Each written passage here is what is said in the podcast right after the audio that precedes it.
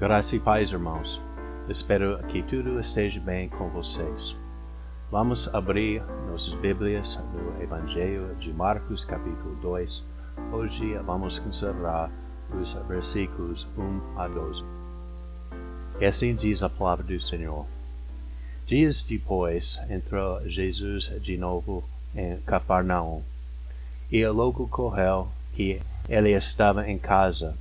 Muitos afluíram para ali, tanto que nem mesmo junto à porta eles achavam lugar, e anunciava-lhes a palavra. Alguns foram ter com ele, conduzindo um paralítico levado por quatro homens. E, não podendo aproximar-se dele por causa da multidão, descobriram o errado no ponto correspondente ao em que ele estava, e, fazendo uma abertura, baixaram o leito em que jazia o doente. Vendo-lhes a fé, Jesus disse ao paralítico, Filho, os teus pecados estão perdoados. Mas alguns dos escribas estavam assentados ali e arrazoavam em seu coração. Por que fala ele desse modo? Isso é blasfêmia. Quem pode perdoar pecados senão um, que é Deus? E Jesus, percebendo logo por seu espírito que eles assim arrazoavam, disse-lhes, Por que arrazoais sobre essas coisas em vosso coração? Qual é mais fácil, dizer ao paralítico, são perdoados os teus pecados, ou dizer, levanta-te, toma o teu leito e anda?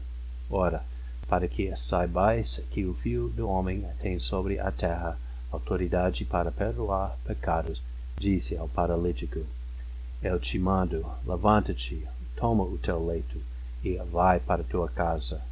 Então ele se levantou e, no mesmo instante, tomando o leito, retirou-se à vista de todos, a ponto de se admirarem todos e darem glória a Deus, dizendo, Jamais vimos coisa assim. O ponto que eu quero destacar nesse sermão é que em Cristo temos um sumo sacerdote como nenhum outro. Quando Deus apareceu em Sinai, qualquer pessoa que tocasse o monte seria morta. Havia trovões e relâmpagos sobre o monte, e os israelitas ficaram apavorados. Eles rogaram a Moisés que falasse em prol deles, porque Deus é santo demais, à medida que o homem não pode aproximar-se dele sem um intermediário, isto é, sem um sacerdote. É exatamente isto que temos em Jesus Cristo. Ele é nosso sumo sacerdote e ele é como nenhum outro. Nessa passagem, vamos considerar o que faz Jesus não somente o mais qualificado sacerdote, mas também o único sacerdote capaz de agir em prol de nós. Então, durante esse sermão, eu tenho três pontos que eu quero enfatizar. O primeiro ponto é como nosso sumo sacerdote, Cristo perdoa nossos pecados. O segundo ponto é que Cristo é nosso único sumo sacerdote, não há outro. E o terceiro ponto é que Cristo é completamente qualificado para ser nosso sumo sacerdote. Então, acerca do primeiro ponto, que é como nosso sumo sacerdote, Cristo perdoa nossos pecados, Vamos considerar os primeiros cinco versículos. Assim diz a palavra. Dias depois entrou Jesus de novo em Cafarnaum, e logo correu que ele estava em casa. Muitos afluíram para ali, tanto que nem mesmo junto à porta eles achavam lugar, e anunciava-lhes a palavra. Alguns foram ter com ele, conduzindo um paralítico, levado por quatro homens, e não podendo aproximar-se dele por causa da multidão, descobriram o errado no ponto correspondente ao em que ele estava, e, fazendo uma abertura, baixaram o leito em que jazia o doente. Vendo-lhes a fé, Jesus disse ao paralítico, Filho, os teus pecados estão perdoados. Jesus continua seu ministério em Cafarnaum como foi notado, esse povo mais simples foi abençoado por Deus com a pregação do nosso Senhor. Porém, apesar dessa grande bênção, a maioria deles não conseguiu enxergar além dos benefícios temporais. Ao invés de procurar regeneração espiritual, eles só procuravam alívio das suas enfermidades físicas. Em outros termos, eles só procuravam curativos provisórios, falhando de reconhecer que Jesus, nosso sumo sacerdote, oferecia a vida eterna. Ainda assim, tinham alguns que exibiam uma fé verdadeira. Quatro homens, ao ajudar seu amigo paralítico, encontraram a casa superlotada onde Jesus estava pregando. Os homens não conseguiram avançar por causa da multidão, mas eles não duvidaram do poder de Jesus para curar seu amigo. Superando as circunstâncias, eles subiram no telhado e fizeram uma abertura nele para baixar o paralítico. Ao observar sua fé, Jesus disse no versículo 5: Filho, os seus pecados estão perdoados. O paralítico recebeu perdão de Jesus quando Jesus notou a fé dos seus amigos, mas não devemos pensar que esse perdão foi recebido por ele sem sua própria fé. É por nossa própria fé que somos salvos e não pela fé dos outros. Paulo afirma em Romanos 10, 13: Todo aquele que invocar o nome do Senhor será salvo. Imediatamente depois, ele continua com uma pergunta retórica, dizendo: Como, porém, invocarão aquele em quem não creram? O pressuposto dele é que não é possível sinceramente invocar o nome do Senhor sem crer nele. A fé é sempre apresentada como a condição da nossa salvação. Portanto, ninguém pode ser salvo sem fé. Porém, esses versículos destacam o valor de interceder pelos outros. Deus responde às nossas orações quando suplicarmos com fé e perseverança.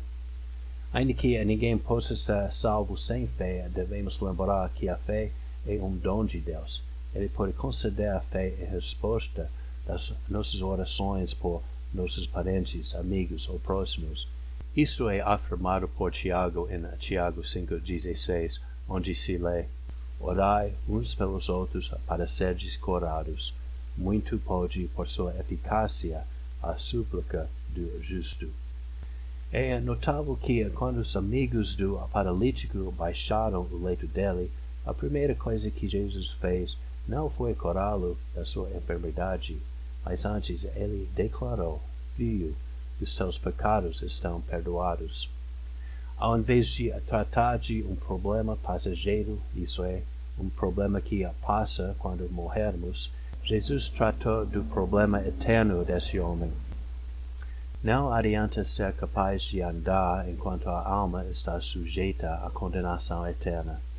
Então, antes de tudo, Jesus abençoou esse homem acerca do que era realmente importante. Ele se revelou pela primeira vez nesse evangelho ser nosso sumo sacerdote, e essencial a esse ofício é o poder de perdoar os pecados. O segundo ponto que quero enfatizar é que Cristo é nosso único sumo sacerdote, não há outro.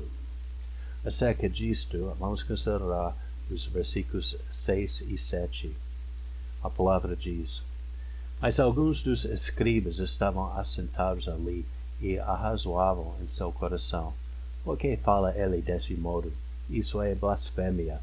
Quem pode perdoar pecados senão um, que é Deus? Os escribas reconheceram que entre meros homens ninguém tem autoridade de perdoar pecados. Isso é interessante porque tinham muitos sacerdotes através da história de Israel. Eles foram designados como sacerdotes pelo próprio Deus. Porém, ao considerar que o sacerdote verdadeiro tem autoridade para perdoar pecados, os assim chamados sacerdotes do Antigo Testamento não qualificaram. Parece que os escribas nessa passagem reconheceram isto. Essa conclusão é também confirmada pelo teólogo Charles Hodge, que disse: Os sacerdotes do Velho Testamento eram apenas símbolos e tipos do verdadeiro sacerdócio de Cristo. Jesus é o único sacerdote verdadeiro, porque ninguém compartilha com ele a autoridade de perdoar pecados. Devemos notar também que sem a intercessão de Cristo não temos acesso a Deus. Nossos pecados são odiosos aos olhos de Deus. É muito ofensivo que pecamos contra Ele, para quem devemos tudo, inclusive nossa própria existência. Então, sem a intercessão de Cristo, existe uma barreira insuperável entre nós e Deus. É somente por causa do sacrifício de Cristo que essa barreira é derrubada. É somente por Cristo que as nossas orações são ouvidas. É somente por Ele que temos salvação, como Pedro afirmou em Atos 4:12. Não há salvação em nenhum outro, porque abaixo do céu não existe nenhum outro nome dado entre os homens pelo qual importa que sejamos salvos. Então os escribas arrazoaram corretamente ao afirmar que só Deus pode perdoar os pecados. Porém, eles erraram em pensar que Jesus blasfemou. Eles não sabiam que Jesus é, de fato, Deus encarnado. Ele tem autoridade como nosso sumo sacerdote, precisamente porque é Deus. O terceiro ponto que quero destacar é que Cristo é completamente qualificado para ser nosso sumo sacerdote.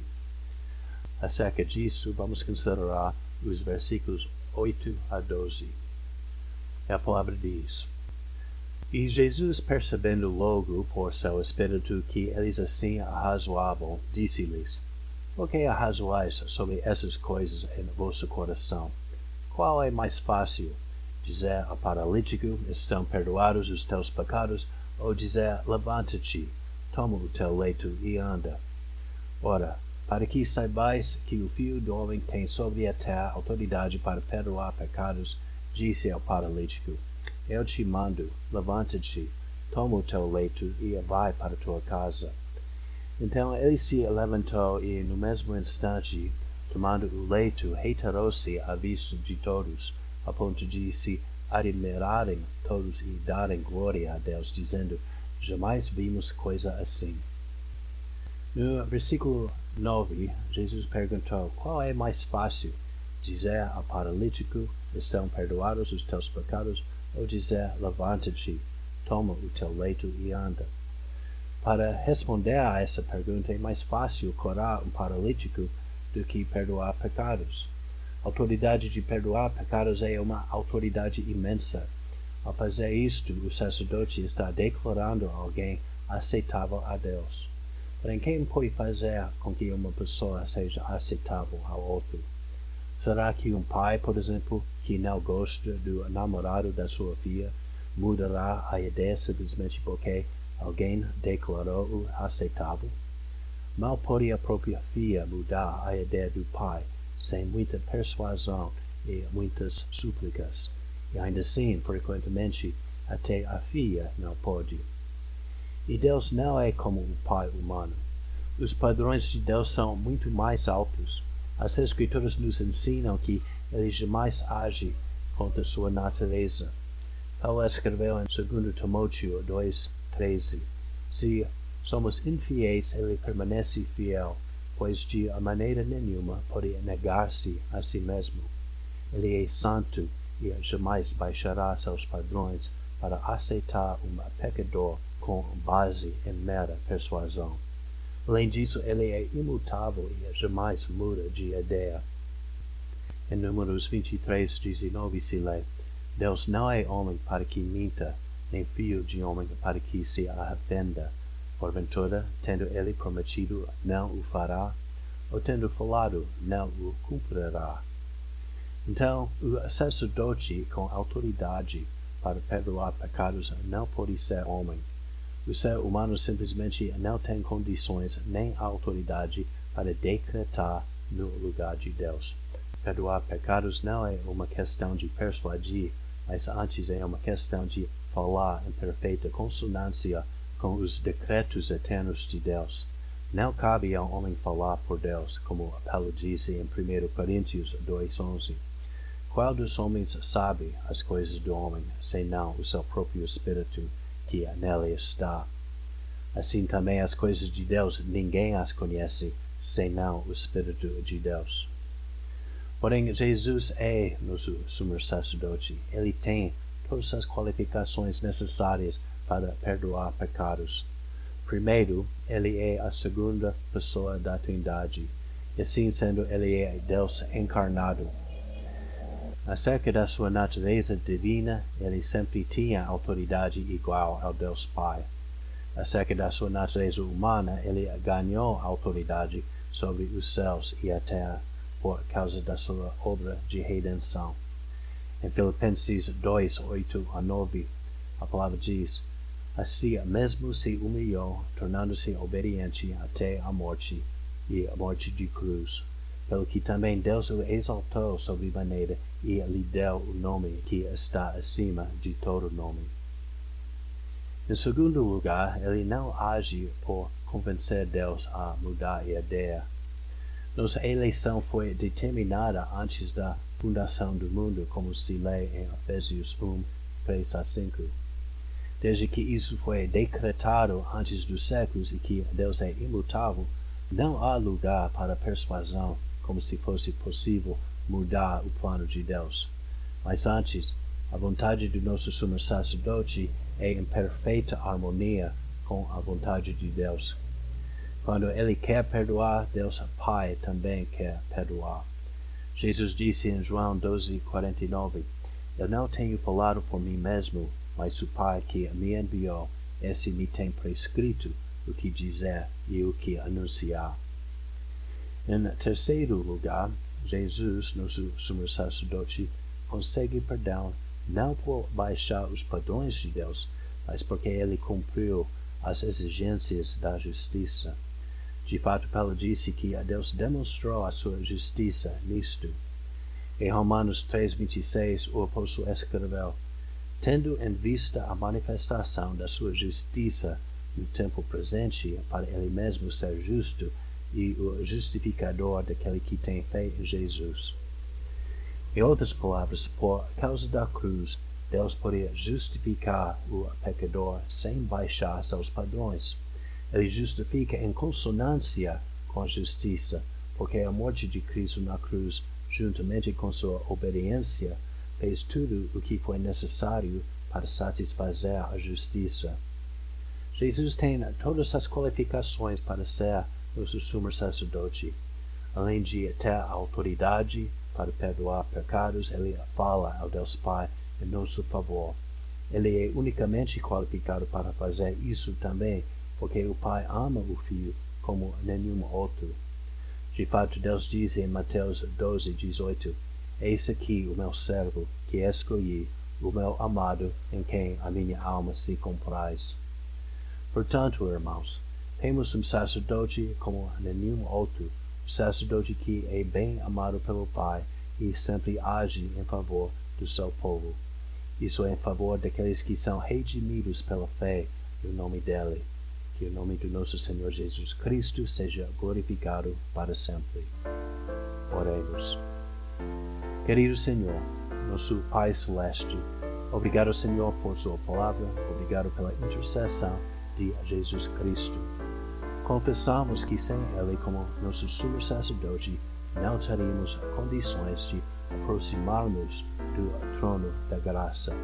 Ele é nosso intermediário e a nossa salvação. Que o nome dele seja exaltado. Pedimos que possamos guardar essa mensagem em nossos corações e responder com gratidão e amor por Jesus. Pedimos também, Senhor, que esteja com cada um dos nossos irmãos para que nossa congregação possa ser protegida contra as doenças, enfermidades e tribulações dessa vida. Guarde-nos também na hora da tentação. Agradecemos e louvamos seu nome santo. Em nome de Jesus. Amém. Que Deus vos guarde e proteja, irmãos.